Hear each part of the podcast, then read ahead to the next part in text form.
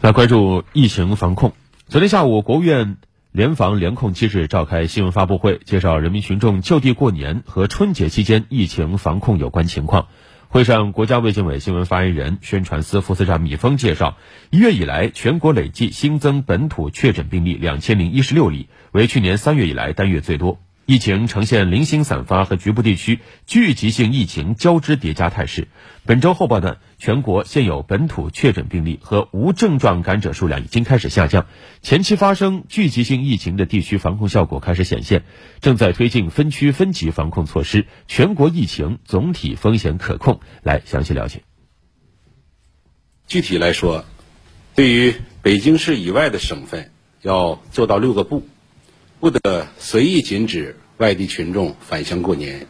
不对返乡人员实施集中和居家隔离措施，不对低风险地区跨省流动到城市的非重点人群进行核酸检测，